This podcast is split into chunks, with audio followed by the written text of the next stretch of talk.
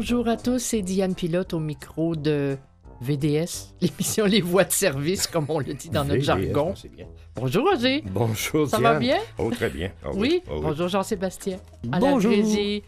Alors, de quoi allez-vous nous parler ce matin, Roger? Bon, ben, dans la première demi-heure, je vais vous parler de hockey. Euh, c'est payant, je pense. Histoire de gros sous. Des histoires hockey de la gros Ligue sous. nationale de hockey, oui. Mais Surtout aussi- s'ils font les séries. Oui, quand ils, quand ils font les séries. Ça a l'air que c'est payant. Il fait un autre texte, c'est Il fait parler les murs. C'est un Oh. artiste de rue. Pour ma part, je vais vous demander euh, ou je vais vous conseiller si jamais vous voulez changer de vie. C'est un texte dans le bel âge. Et Yannick Marcil qui nous dit L'humain est un animal comme les autres et il faut se protéger et se serrer les coudes.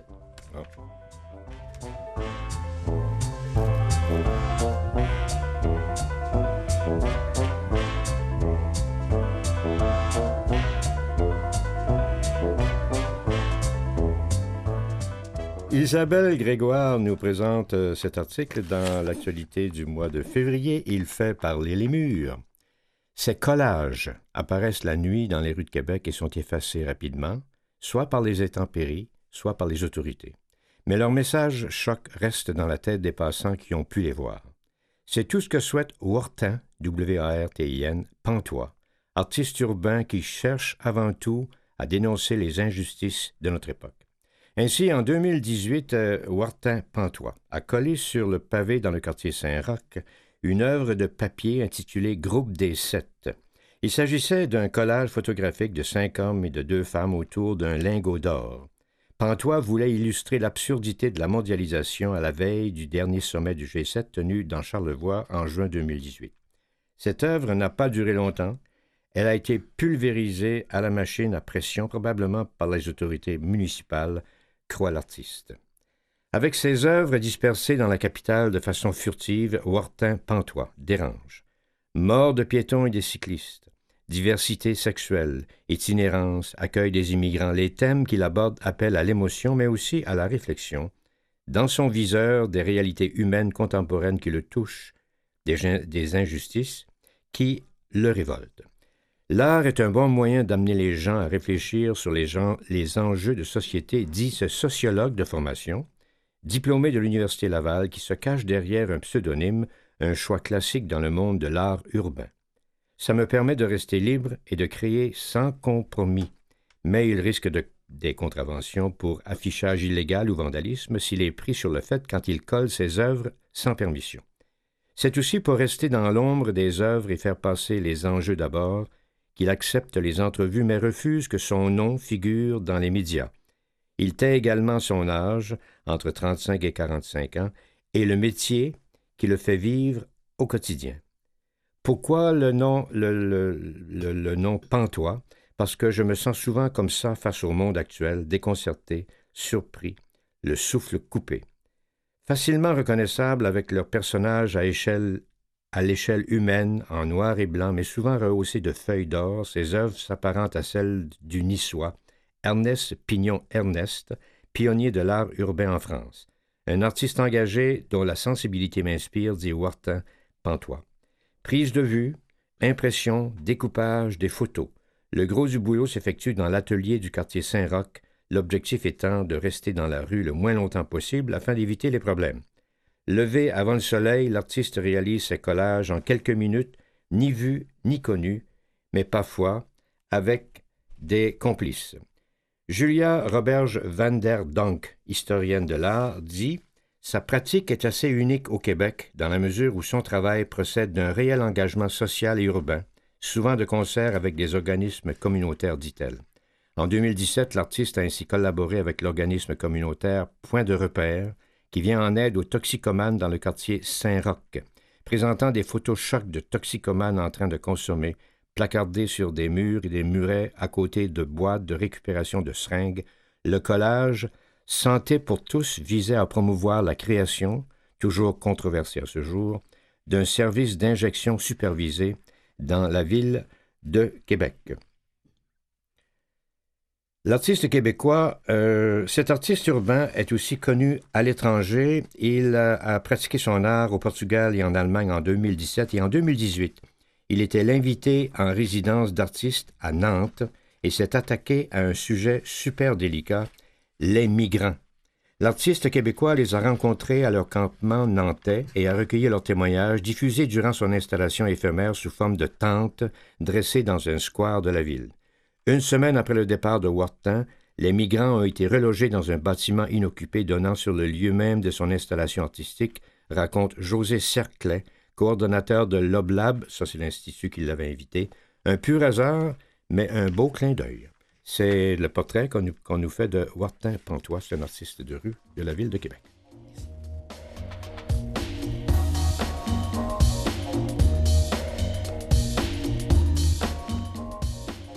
Alors, êtes-vous prêt à changer de vie? C'est Caroline Fortin qui signe un texte dans le bel âge du mois d'avril. Quand l'envie d'un changement nous prend, faut-il l'écouter? Petit guide pour transformer son existence avec succès. Le sentiment de n'avoir rien accompli. Un environnement de travail qui ne nous valorise plus, la routine qui enlise, une vie de couple monotone, un deuil qui force de nouvelles perspectives, un déménagement lointain, une orientation sexuelle trop longtemps reléguée au placard, les raisons ne manquent pas pour désirer changer de vie. Parfois, c'est la vie elle-même qui dicte le changement. Quels sont les signes annonciateurs? Comment savoir si on est mûr pour un changement? Quand on éprouve un sentiment de prise de conscience ou un inconfort marqué, qu'on commence à se demander si on veut vivre les dix prochaines années comme on a vécu les dix dernières, quand on commence aussi à réfléchir au temps qui reste, aux projets qu'on n'aura pas le temps de réaliser, ou à la suite d'une étape majeure de la vie, les enfants qui quittent le nid, la perte d'un parent ou d'un conjoint, la retraite. Pour qui et pourquoi je veux changer? Ce sont les questions à se poser. Est-ce que les autres est-ce les autres qui décident de l'orientation de ma vie? C'est important de s'y arrêter parce qu'on devrait se faire passer en premier dans ce genre de démarche. Est-ce que je veux changer pour fuir une situation ou pour aller vers plus de sens, de réalisation? Une autre question à se poser, ai-je ce qu'il faut? On pourrait croire que non, mais on peut penser à toutes les fois dans la vie où on a traversé des changements et ainsi réaliser qu'on a déjà des ressources. Il suffit ensuite de les orienter vers une destination significative. Un exemple classique, un déménagement. Même s'il s'agit d'un des événements les plus stressants de la vie, on finit toujours par passer au travers. Pour se préparer, il faut avoir un plan. On y va par étapes. En chemin, on reviendra même sur nos pas pour mieux s'acclimater à la prochaine portion de la montagne. Il faut se donner des, objectifs réalistes et le temps pour les atteindre. Les deux ennemis du changement, l'impulsivité et la rigidité. Et la pire erreur, Agir sur un coup de tête, en réaction à une situation ou trop vite après un changement important, par exemple, une mise au rencard professionnel. Il est impérieux de prendre un temps d'arrêt pour réfléchir afin de s'assurer d'être heureux dans la direction qu'on va prendre. L'autre donnée à ne jamais oublier, c'est qu'un changement ne se produit pas toujours de la manière escomptée. Changer reste fondamentalement difficile même quand on l'a voulu, et ça ne se passera pas toujours comme prévu. Voilà pourquoi la rigidité nuit grandement. On doit plutôt accueillir les imprévus, les occasions, se montrer flexible. Mon but, je peux y arriver par un autre chemin que celui imaginé. Il faut également se préparer soi et préparer les autres. Doit-on en parler autour de nous quand on entame un changement de vie? Oui et non. Il faut éviter d'en toucher mot trop vite à son entourage, parce que certains se feront un plaisir de nous décourager, ou nous aiment tellement qu'ils voudront nous protéger, ou encore viendront aux nouvelles trop souvent et ça nous agacera. Ceux à qui il importe de se confier, ce sont les personnes sur lesquelles le changement aura un impact. Si on veut préserver la relation, on doit les aviser et avoir de vraies discussions avec elles. Mon conseil, attendre que les choses soient en marche pour l'annoncer à tout le monde. Comment gérer ses proches? Il faut s'attendre à des réactions, mais l'important est de ne pas rompre la communication. Oui, on peut affliger certaines personnes, mais il vaut mieux être une gros... Ah, mais il vaut peut-être mieux une grosse peine aujourd'hui qu'une vie émaillée de chagrin quotidien. La meilleure façon de faciliter la transition, c'est de préparer son entourage en lui expliquant clairement ses objectifs, en étant ouvert à ses réactions. Si on ne dialogue pas, on laisse des perceptions s'installer et se cristalliser. Et des, petits trucs pour pouvoir s'aider, tenir un journal de bord, euh, qui conseille euh, d'avoir un carnet de réflexion où consigner nos plans et notre objectif. Trouver un modèle. Lorsque notre projet s'y prête, on peut solliciter une rencontre avec une personne qui est passée par le même chemin. Et consulter. Il peut s'agir d'une connaissance de confiance à qui on va relater notre projet et également une consultation en bonne et due forme avec un professionnel. Connais-toi toi-même professait Platon. Donc, la raison, la meilleure manière de traverser les étapes, c'est de ne pas se mentir à soi-même. Alors, c'était des extraits d'un texte de Caroline Fortin. Dans ce texte ont été consultés Marie Bérubé, qui a une maîtrise en sciences, Dr Christine Grou, psychologue, et également Magali Legault, coach, formatrice et conférencière.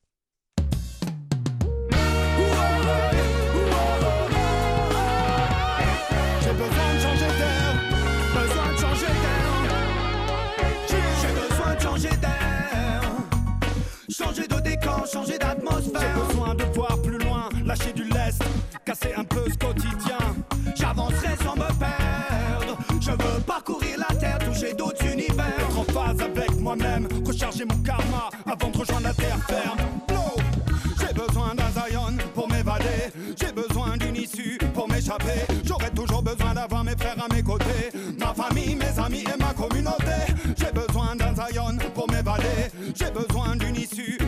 M'échapper. J'aurai toujours besoin d'avoir mes frères à mes côtés. Ma famille, mes amis et ma communauté. J'aimerais tant bouger quand je suis à bout. Me changer les idées pour sortir de ce flou. Éviter de subir, de tomber à genoux. Me tourner vers Zion. Changer d'air pour respirer. Moins de toxines, changer de sphère pour casser un peu notre routine. Toucher d'autres univers qui culminent avant que tout se termine. J'ai besoin de changer d'air. Changer de décor, changer d'atmosphère. J'ai besoin de voir plus loin, lâcher du lest, casser un peu ce quotidien. J'avancerai sans me perdre. Je veux parcourir la terre, toucher d'autres univers. Être en phase avec moi-même, recharger mon karma avant de rejoindre la terre ferme. Je veux repousser les limites, ne pas me cantonner à rester là où j'habite. Trop de la chute. J'ouvre une fenêtre pour prendre mon envol. Je veux pas rester là les pieds collés au sol. J'ouvre une fenêtre pour soigner mon mental. Si t'es avec moi, sors de ta camisole. Yeah!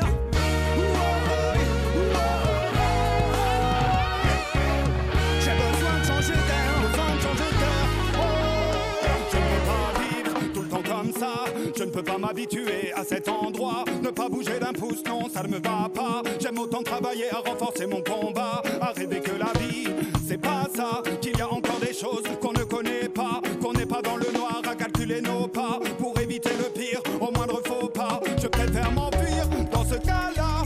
Éviter les pires choses que je côtoie. Aller plus haut sur tout ça. Pour revenir fort comme un soldat. Signe c'est Je veux que l'air me soit plus respirable. Je veux que la bonne vibes me soit plus abordable. Mais pourquoi vivre ta vie sans en profiter? Pourquoi cette vie si c'est pour la refouler? J'ai besoin de changer d'air. Changer de décor, changer d'atmosphère. J'ai besoin de voir plus loin, lâcher du lest, casser un peu ce quotidien.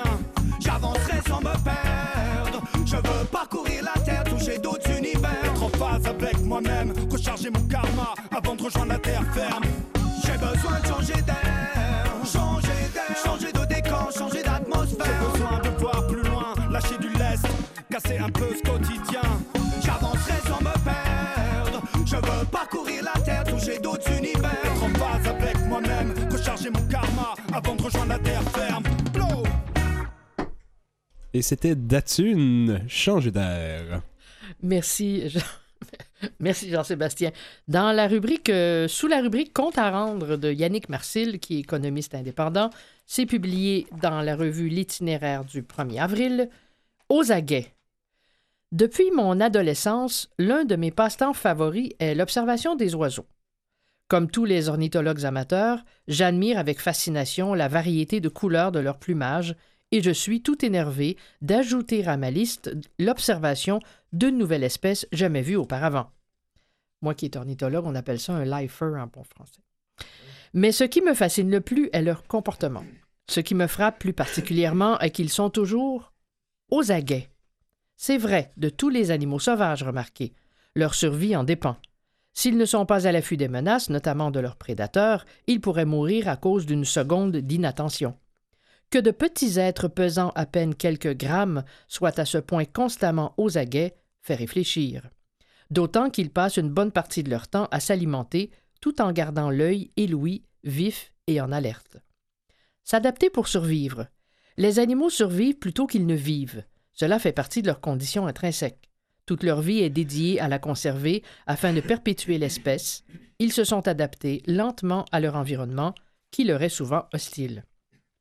Prenez la petite et mignonne mésange à tête noire, très fréquente dans nos forêts, qu'on observe également en ville. Elle est longue de 12 à 15 cm et pèse entre 9 et 14 grammes. Pourtant, même à moins 30 degrés Celsius, on peut l'observer voler de branche en branche ou dans nos mangeoires pour se nourrir. La nuit, elle a la capacité d'abaisser sa température interne de 10 à 12 degrés pour faire face au froid. Par très grand froid, elles se réuniront sous les branches de résineux, les unes collées sur les autres afin de conserver le maximum de chaleur et de se protéger du vent. Un oiseau, aussi minuscule, aussi minuscule, dis-je, a été en mesure de développer sa physionomie, mais aussi d'adapter son comportement à des conditions d'une grande rigueur, uniquement dans le but de survivre et de se reproduire. L'humain est un animal comme les autres. Vous et moi, lorsque nous mangeons nos sandwichs à l'heure du lunch, ne sommes pas, bien évidemment, comme les petites mésanges, sans cesse aux aguets, craignant qu'un prédateur nous attaque du haut des cieux. N'empêche, nous avons, à d'autres niveaux, un comportement de crainte face à une multitude de menaces dans notre environnement. Nos réflexes diffèrent, mais nous sommes au final, nous aussi, des animaux vivant dans la crainte du pire. Peur de ne pas être à la hauteur au travail, ou pire, de perdre son emploi. Peur de la maladie qui nous rendrait invalides. Peur que nos enfants se fassent intimider à l'école. Peur de perdre un parent, un amour, un ami. Peur de la catastrophe climatique, peur de marcher seul le soir. La peur est omniprésente dans nos vies. Nous sommes, sans qu'on s'en rende compte, toujours aux aguets, à l'instar de la petite mésange et de tous les animaux. Ce n'est que la source de cette peur qui nous différencie des autres animaux. La société capitaliste ultra-compétitive dans laquelle nous vivons alimente ces peurs. Alors que l'avancée de la civilisation devrait faire en sorte que nous nous sentions plus en sécurité. C'est normal. La concurrence et la pression à la performance pour nous et pour nos proches nous gardent constamment aux aguets face à l'échec. Il faudrait prendre des leçons de nos amis mésanges et se serrer les coudes par temps glacial afin de nous protéger ensemble. C'était Yannick Marcil dans l'itinéraire du 1er avril aux aguets.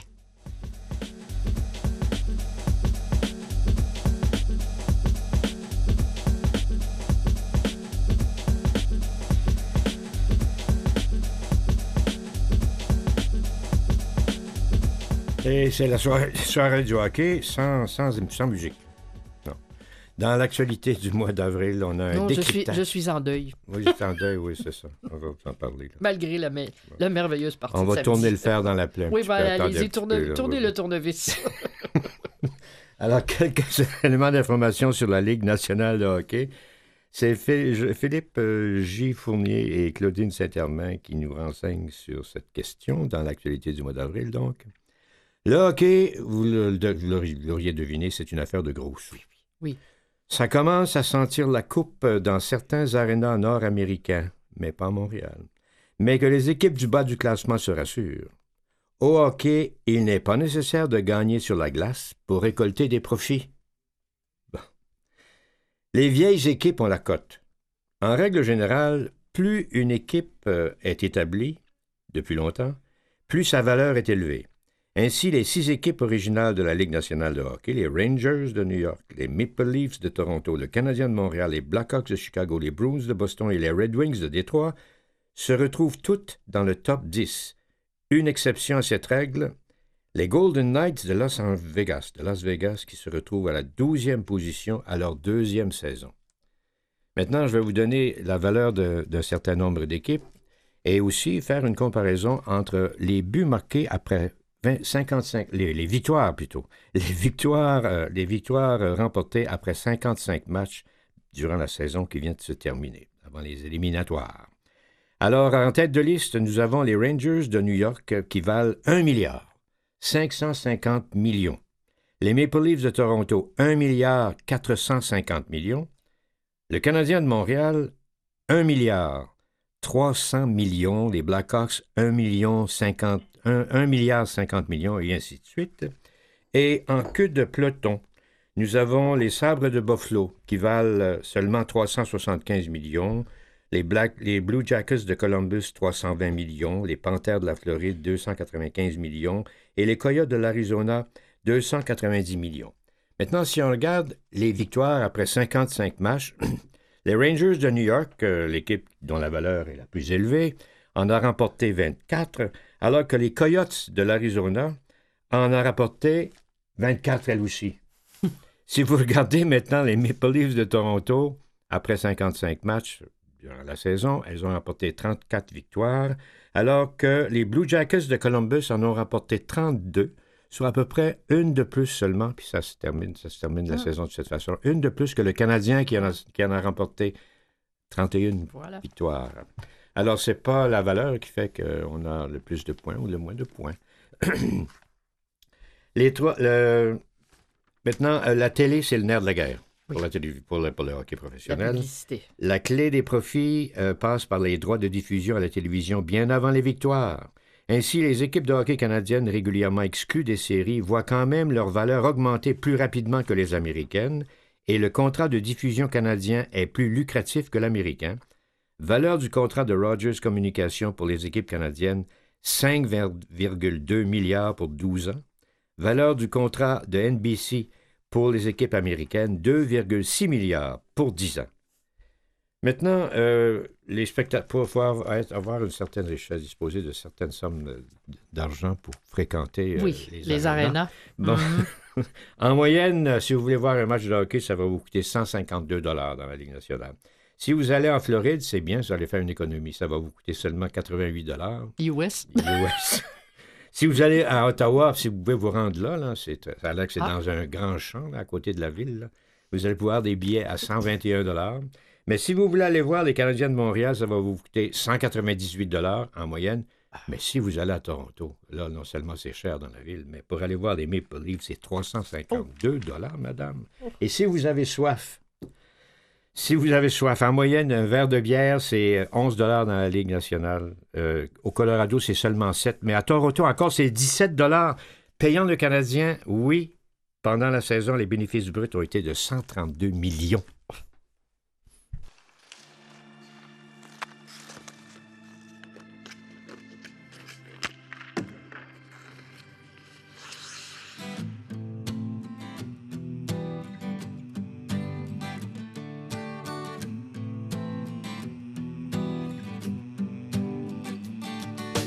Et c'est au Québec, il fait pas froid, il fait frais, c'est de même parce que c'est de même. Pis c'est bien correct, on a de la place en masse. Pis nos face à face, on les fait sur la glace. Alors on laisse nos pattes pis nos gars. C'est comme Maurice, on glisse dans l'arène avec la reine de la défaite et le feu dans les yeux. En quand on veut, on peut gagner.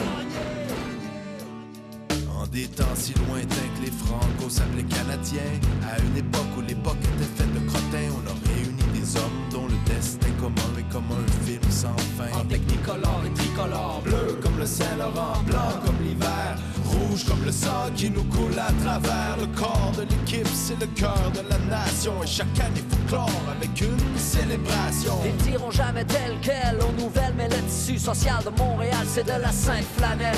Quand il est question de hockey, nous on fait pas dans la dentelle, ok? C'est plus qu'un C'est sport. une métaphore de notre sort. C'est ça qui nous ressemble, c'est ça qui nous rassemble. Anglo, franco, peu importe la couleur de peau. Si tu détestes Toronto, le sang qui bouge dans le désert t'arrête aussi rouge. Mon que les chandails de nos vainqueurs de vainqueurs qui luttent avec honneur les Canadiens pour une fois rallier tous les Québécois. Vainqueurs de vainqueurs, pour le pire et le meilleur. Les Canadiens de Montréal, notre équipe nationale.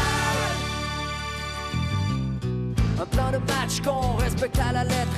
Un gardien alerte, des bonnes mises en échec. Des passes drettes sur la palette, puis des lancers précis et secs. C'est comme ça qu'on va gagner nos épaulettes. Mais quand ça va mal, quand on calme on dévire, je vois pas sale quitter le pont du navire. Nous, c'est pas un matin qu'on accroche nos patins. Franchement, franchement, ça franchit sans plancher. Allez-y les habitants, quand vous la mettez dedans, Y'a un petit peu de nous autres là-dedans, on est debout avec vous, on ira jusqu'au bout durant la saison. C'est toute la nation qui vibre au même diapason. Comme quand les gens criaient Guy, Guy, Guy. C'était en dépit du combat constant de la ça leur donnait des forces. Ils pouvaient bomber le dos. Voilà la mort se ralliement. ici, on peut gagner, on peut plus que participer. Nous, on peut gagner. À soir, on fonce sur la patinoire pour gagner. Si on se défonce pour la victoire, on va gagner. On va gagner. Enfin, on fait les séries, filer les folies. Là, c'est Baston et Rififi, Boston, Philadelphie. Avec les pantons du forum, on n'a pas peur de personne. Chaque homme donne le maximum pour que cette au printemps, la fièvre est universelle. Puis juste une place où la classe, il faut pas qu'elle dégèle. Ici, le sens de la sève qui monte jusqu'à nos lèvres. Le cri s'échante, on ne chante, le ralliement qui s'élève. Nos chevaliers sont en cavale pour ramener le Graal. À Montréal, le tournoi est un chemin de croix. Parsemé des noirs, mais la coupe on y croit comme autrefois. On a la foi, puis si c'est pas cette année, mais comme dirait René, à la prochaine fois. On va gagner, on peut plus que participer, nous on peut gagner. À soir, patinoire pour gagner. Si on se défonce pour la victoire, on va gagner, on va gagner.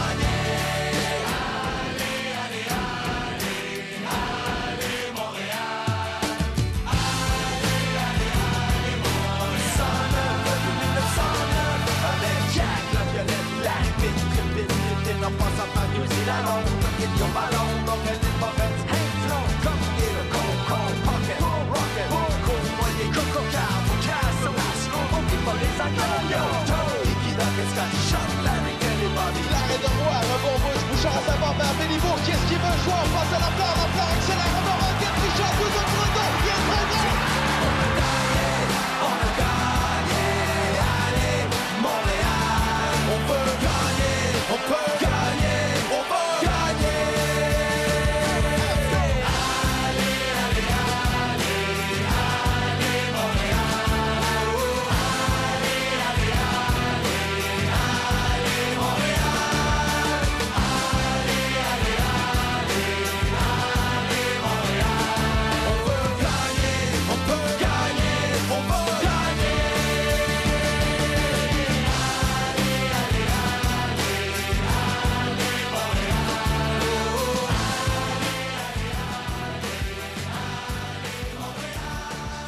Un des grands hymnes du Canadien de Montréal, Locolocas, qui nous chantait Le but.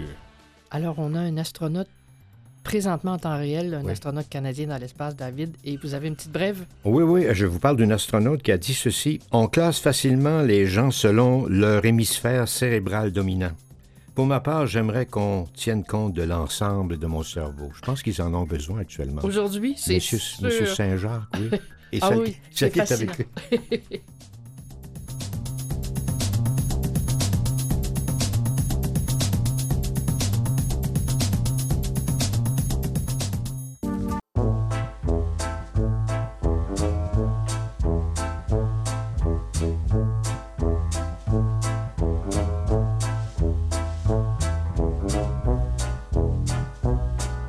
cette deuxième partie de l'émission, j'ai le portrait de Irma Levasseur, la première femme médecin. C'est assez fascinant. Intéressant. ça. Première femme médecin au Québec. Mhm. Ouais, pour ma part, je vais vous parler euh, de l'audition. Et on vous suggère de ne pas faire la sourde oreille à cet égard. Allô? Quoi? Pas faire la sourde oreille? Vous m'avez J'avais entendu? pas compris.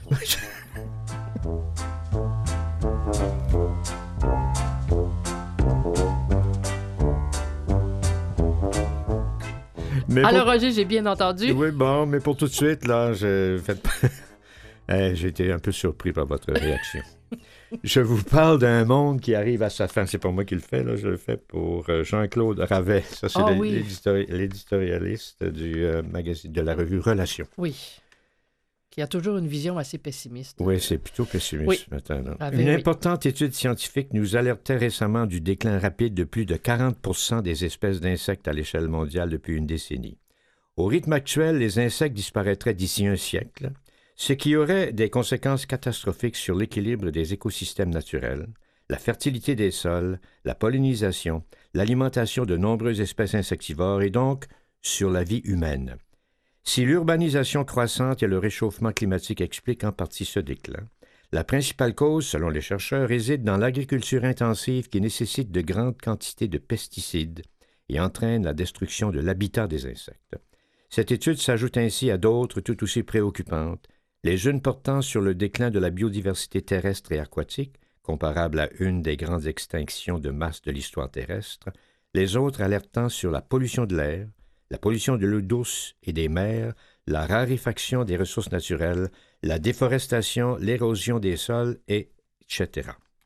Pendant ce temps, nos gouvernements tergiversent quant aux mesures à prendre, le gouvernement Trudeau répète que l'écologie est sa priorité tout en agissant en sens contraire, et celui de François Legault se démarque par son indifférence face à la question. Exemple, l'autorisation donnée par Santé Canada de continuer d'utiliser le glyphosate, un pesticide extrêmement dangereux pour la santé et nuisible pour l'environnement.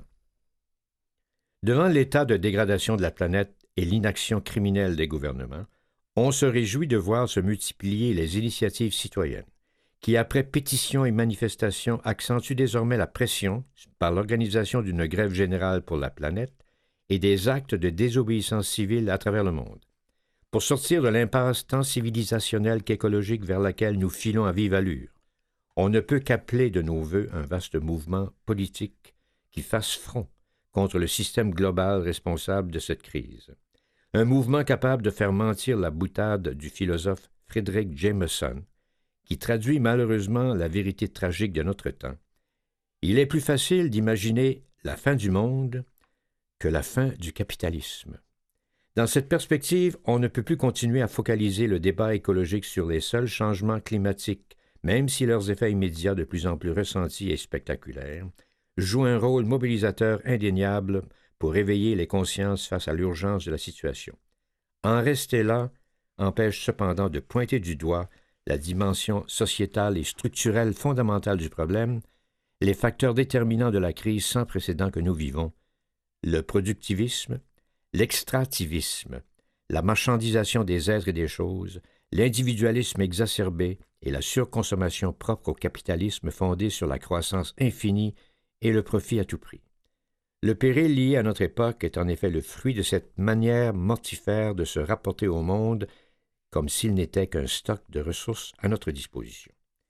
Isoler l'écologie des enjeux politiques, socio-économiques, éthiques et même spirituels ne peut que conduire vers une régulation techno-scientifique de la société, adaptée au capitalisme vert, prétendant veiller à l'équilibre écosystémique de la Terre tout en faisant de la crise une occasion d'affaires, celui-ci continuera à détruire la nature et à nous rendre toujours plus étrangers au monde, dématérialisés, quadrillés, surveillés, modulés, contrôlés, marchandisés et databaser le monde.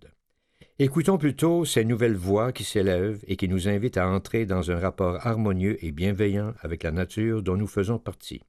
Nature dont il faut prendre soin comme de nous-mêmes en tant qu'êtres aussi sensibles que rationnels, pour traduire concrètement et de manière conséquente les études alarmantes sur l'état de la planète, saurons-nous tourner le dos à la surexploitation des ressources, à la surconsommation, à la destruction des habitats naturels et à la prétention d'être maître et possesseur de la nature.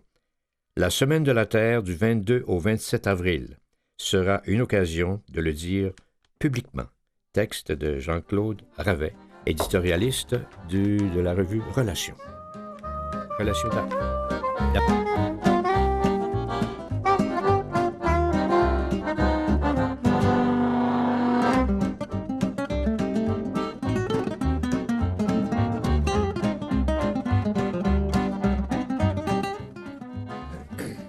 Alors, je poursuis avec l'itinéraire et j'aime bien parce que je trouve que de plus en plus l'itinéraire fait une place à ces camelots dans l'écriture des textes. Et euh, cette, ce mois-ci, ou ce deux semaines, parce que c'est le 1er avril et il y en a un, deux par mois, c'est le camelot du métro Édouard Montpetit, Mostafa Lotfi, qui signe dans la rubrique, sous la rubrique des gens d'exception, la première femme médecin au Québec, Irma Levasseur. De nos jours, les femmes sont parvenues à se faire une place dans tous les domaines. Elles ont conquis des métiers traditionnels, traditionnellement, dis-je, réservés à la jante masculine, et parfois, elles y excellent davantage que les hommes. Pourtant, savez-vous qu'il y a à peine un siècle, l'une d'elles a dû se battre afin de pouvoir exercer comme médecin au Québec, et cela même si elle avait décroché un diplôme en médecine aux États-Unis? Son nom? Irma Levasseur, dont la bravoure et la témérité sont des exemples à suivre. Irma Levasseur, qui est née en 1877 et morte en 1964, est née à Saint-Roch, cœur commercial et manufacturier de la ville de Québec. Elle est la fille d'une cantatrice dont les rêves artistiques ont été contrariés par les obligations maritales et un père qui a abandonné ses études en médecine faute de moyens financiers pour finalement faire une carrière en journalisme. L'enfance d'Irma Levasseur a été marquée par deux éléments déterminants, le décès de deux de ses frères en bas âge et l'abandon de sa mère.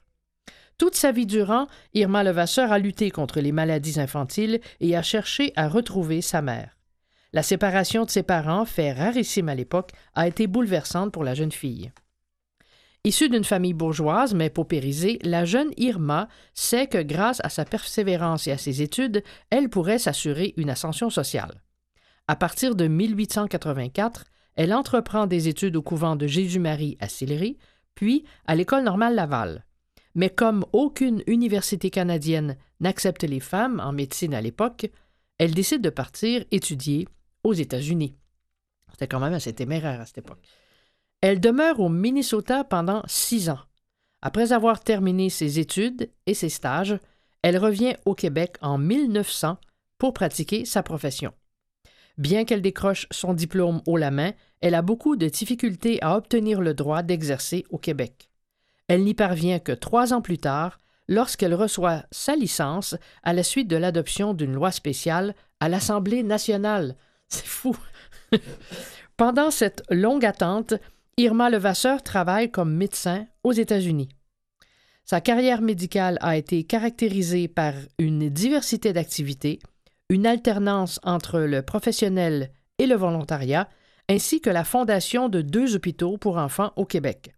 Cette carrière a été jalonnée par des conflits irrésolus entre la docteure et les conseils d'administration des dites institutions. Elle devait avoir une, tête forte. Divergence qui s'explique par un caractère intransigeant, et voilà, et une époque qui fait peu de place aux professionnels de sexe féminin. Donc, après la pause musicale, je vous reviendrai avec la fin de ce portrait de Irma Levasseur, qui est la première femme médecin au Québec, et c'était signé Mostafa Lotfi dans l'itinéraire. Tout le monde, oh yeah! Du rabac, pour mon mal de dos. Du rabac, ça c'est pour mon mal de dos. Du rapide, tu sais, pour mon rhume de cerveau. Oh! Une pilule, une petite granule, une crème, une pommade. Y'a rien de mieux, mon vieux, si tu te sens malade.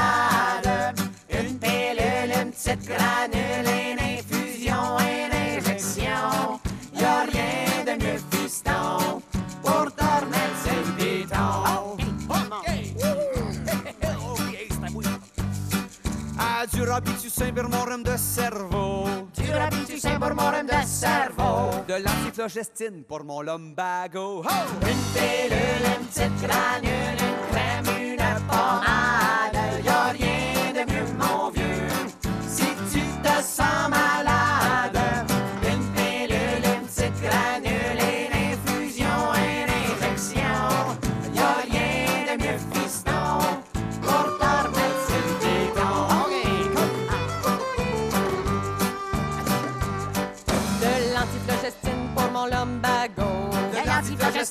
Un peu de ginseng pour ma libido. Granule,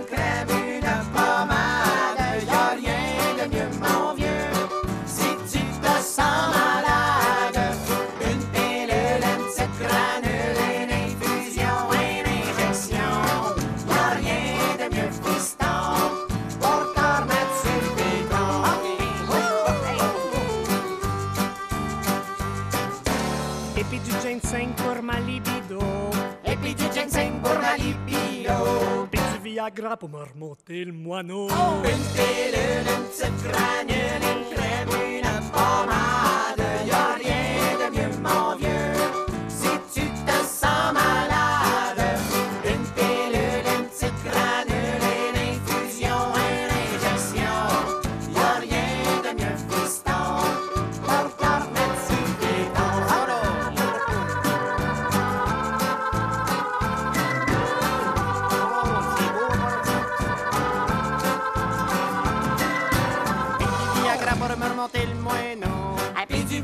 Pour m'en le moineau. De la nicorette parce que je fume ben trop. Une pilule, une petite granule, une crème, une pommade. Y'a rien de mieux, mon vieux,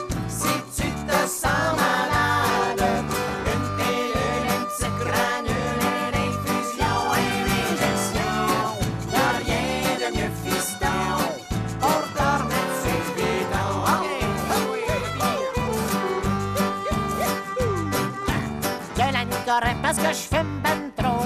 De la Nicorette parce que je fume ben trop. Avec tout ça dans le corps. Avec tout ça dans le corps. Je mourrai pas de sitôt. Oh! Une pilule, une petite granule, une crème, une pommade. Y'a rien de mieux, mon vieux. Si tu te sens malade, petite granule, une infusion, une injection. Y'a rien de mieux, fiston, pour te remettre sur le piton. Y'a rien de mieux, fiston, pour te remettre sur le piton.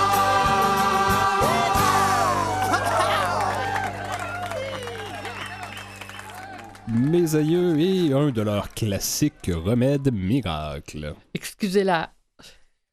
Roger, avec son, son entaille à la main, euh, Oui, j'imagine oui, que vous avez eu une pilule, une petite granule, une petite granule et une pommade? Je pourrais pas vous dire le nom parce que c'est en, en espagnol. Ah, c'est vrai, c'était dans, c'était dans, les, dans les pays chauds. Alors, je vais poursuivre et je vais terminer ce portrait de Irma Levasseur, qui est la première femme médecin au Québec. C'était publié dans l'itinéraire. Alors, après ses divergences avec les conseils d'administration et les hôpitaux, elle a eu, euh, elle voulait s'occuper des enfants. À cette époque, la mortalité infantile est très élevée à Montréal. Un enfant sur quatre meurt avant l'âge d'un an. Les raisons sont diverses, notamment la pauvreté, l'insalubrité et les problèmes d'alimentation. La docteure Levasseur souhaite de tout cœur combattre ce fléau et est consternée de constater qu'aucun hôpital ne se consacre aux soins des enfants francophones. À Montréal, le Montreal Foundling Baby Hospital et le Children's Memorial Hospital ne reçoivent que des petits anglophones. Autour de 1906, sous la pression de certains de ses collègues masculins, la docteure Levasseur va parfaire ses connaissances en pédiatrie à Paris et en Allemagne. En, 1900 en 1915, elle sera également médecin volontaire en Serbie afin de combattre une épidémie de typhus, une entreprise risquée, puisque la Première Guerre mondiale fait rage.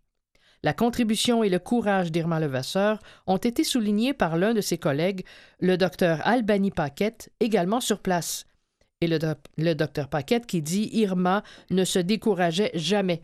Elle restait stoïque en présence des dangers de la guerre et de la contagion. La fin de vie d'Irma Levasseur a été une lente descente aux enfers. Elle a été mise à l'écart des conseils d'administration d'institutions qu'elle a pourtant cofondées, dont l'hôpital de l'Enfant Jésus de Québec. La pionnière a vécu ces dernières années dans un logement insalubre et dans la pauvreté. Elle a été internée pour des raisons injustifiées en 1957 et a dû se défendre pour prouver qu'elle était saine mentalement. Elle est décédée dans l'indifférence générale et peu de personnes se souviennent qu'elle a également collaboré à la fondation de l'hôpital Sainte-Justine. Irma Levasseur n'a pas eu la place qui lui sied dans l'histoire québécoise, mais grâce, entre autres, aux travaux de Pauline Gilles, qui lui a consacré trois livres, son apport à la société a peu à peu été réhabilité. Impressionnée par la détermination et le dévouement d'Irma Levasseur pour les enfants malades, la jeune artiste Myriam Van Nesté a créé une sculpture en bronze pour lui rendre hommage. Cette œuvre se trouve à l'intersection du chemin de la Canardière et de l'entrée sud du site du CLSC et du centre d'hébergement de Limoilou. Une plaque commémorative a été aussi inaugurée pour saluer la mémoire de la pédiatre et se trouve devant l'hôpital de l'Enfant Jésus du CHU de Québec. Un parc a également été érigé à sa mémoire dans la ville de Sherbrooke. Le parc Irma Levasseur offre des modules de jeu pour les enfants et un sentier piétonnier. L'histoire d'Irma Levasseur est riche d'enseignements et elle a enfin la place qu'elle mérite dans l'histoire du Québec. Voilà, c'était un texte signé par un camelot de l'itinéraire, Mostafa Lotfi. Il est camelot au métro Édouard-Montpetit. Si vous y passez, vous le saluerez. Et c'était publié dans l'itinéraire du 1er avril.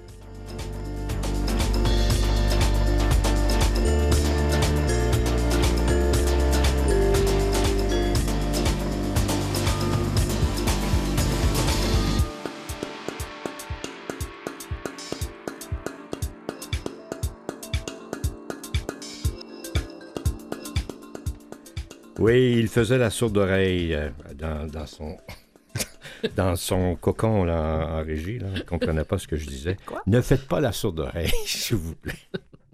C'est un texte qu'on peut lire dans Samantha, de Samantha Rideout. C'est dans la sélection de Brazers Digest du mois d'avril. là. Au-delà de 85 décibels, tous les bruits, de la tondeuse à gazon à la circulation automobile intense en passant par la musique assourdissante, nuisent à votre audition, surtout quand l'exposition est longue et répétée. Tout simplement parce qu'ils endommagent ou détruisent les cellules ciliées de l'oreille interne qui contribuent à envoyer des signaux sonores au cerveau. Plus le bruit est fort, plus il convient de réduire le temps durant lequel on y est exposé afin d'éviter les dégâts. Et comme il est rare qu'on ait avec soi un sonomètre pour mesurer les décibels, gardez à l'esprit ce point de repère. Quand il faut élever la voix pour être entendu par un interlocuteur qui se trouve à moins d'un mètre, le risque de dommage est bien réel. Il faut alors baisser le son, chercher un environnement plus silencieux ou porter des protèges tympans ou un casque anti-bruit. Les écouteurs sont aussi une cause fréquente de perte d'audition. De nombreux téléphones et lecteurs peuvent émettre des sons supérieurs à 100 décibels. Certains d'entre eux alertent quand les niveaux sonores sont trop élevés. Alors, il ne faut pas que ça dépasse, comme elle le disait tout à l'heure, 85 décibels. Si ce n'est pas le cas de votre appareil, maintenez toujours le son en deçà du niveau maximum. Mais ce n'est pas toujours le bruit assourdissant qui cause les pertes d'audition. Le problème peut avoir une cause sous-jacente, un tympan perforé par exemple. Sachez aussi que, comme l'ensemble du corps, l'oreille interne vieillit et se dégrade, et qu'il n'y a pas grand-chose à faire pour l'éviter. Si vous avez l'impression de moins bien entendre, consultez un médecin. Diane, Irma? vous n'entendiez pas tout à l'heure? Oui. Oui, c'est ça. Consultez un médecin ou, ou un audiologue audioprothésiste, otologiste. Audioprothésiste, otologiste. C'est bien. hein? En vous donnant, ça, fait du vocabulaire, en vous dotant d'un appareil auditif pour suivre les conversations, entre autres, vous constaterez une amélioration sensible de votre audition. Il faut parfois un peu de temps pour se faire à cette technologie car le cerveau doit se réadapter, se réadapter, précise Gemma Twitchen, audioprothésiste qui travaille auprès de Action, Action on Hearing Loss, un organisme caritatif londonien. L'adaptation est plus facile quand vous faites évaluer votre audition rapidement. Et puis, les appareils s'améliorent de jour en jour en termes de confort, de qualité, du son et d'esthétique. Il existe aujourd'hui des modèles minuscules, à peine visibles. Autre conséquence possible du bruit, l'acouphène. C'est un bourdonnement, un sifflement ou un tintement perçu par le sujet lui-même et le cerveau tente de compenser une perte d'audition ou parce que les cellules ciliées endommagées lui envoient des signaux aléatoires. L'acouphène peut disparaître avec le temps, mais certains individus en souffriront toute leur vie de manière intermittente ou permanente. Cette gêne auditive n'affecte pas tout le monde de la même manière, mais les répercussions sont nombreuses et variées. Perte de sommeil, stress, irritabilité et troubles de concentration. Il est possible de soulager un acouphène s'accompagnant d'une perte auditive, c'est souvent le cas, en portant un appareil, car celui-ci poussera le cerveau à se concentrer sur un bruit externe. Il existe d'autres types d'appareils, notamment le générateur de bruit blanc, pour supprimer les acouphènes. Si la perte d'audition due à l'âge, au bruit ou à un acouphène ne se soigne pas, atténuer le problème prévient l'is- l'isolement, la dépression ou le dé- la démence en améliorant l'humeur, l'autonomie et la capacité d'entrer en relation avec, avec autrui. Alors, ça vaut la peine de la protéger, votre audition. Mhm. Donc, ne faites pas la sourde oreille. Voilà, merci.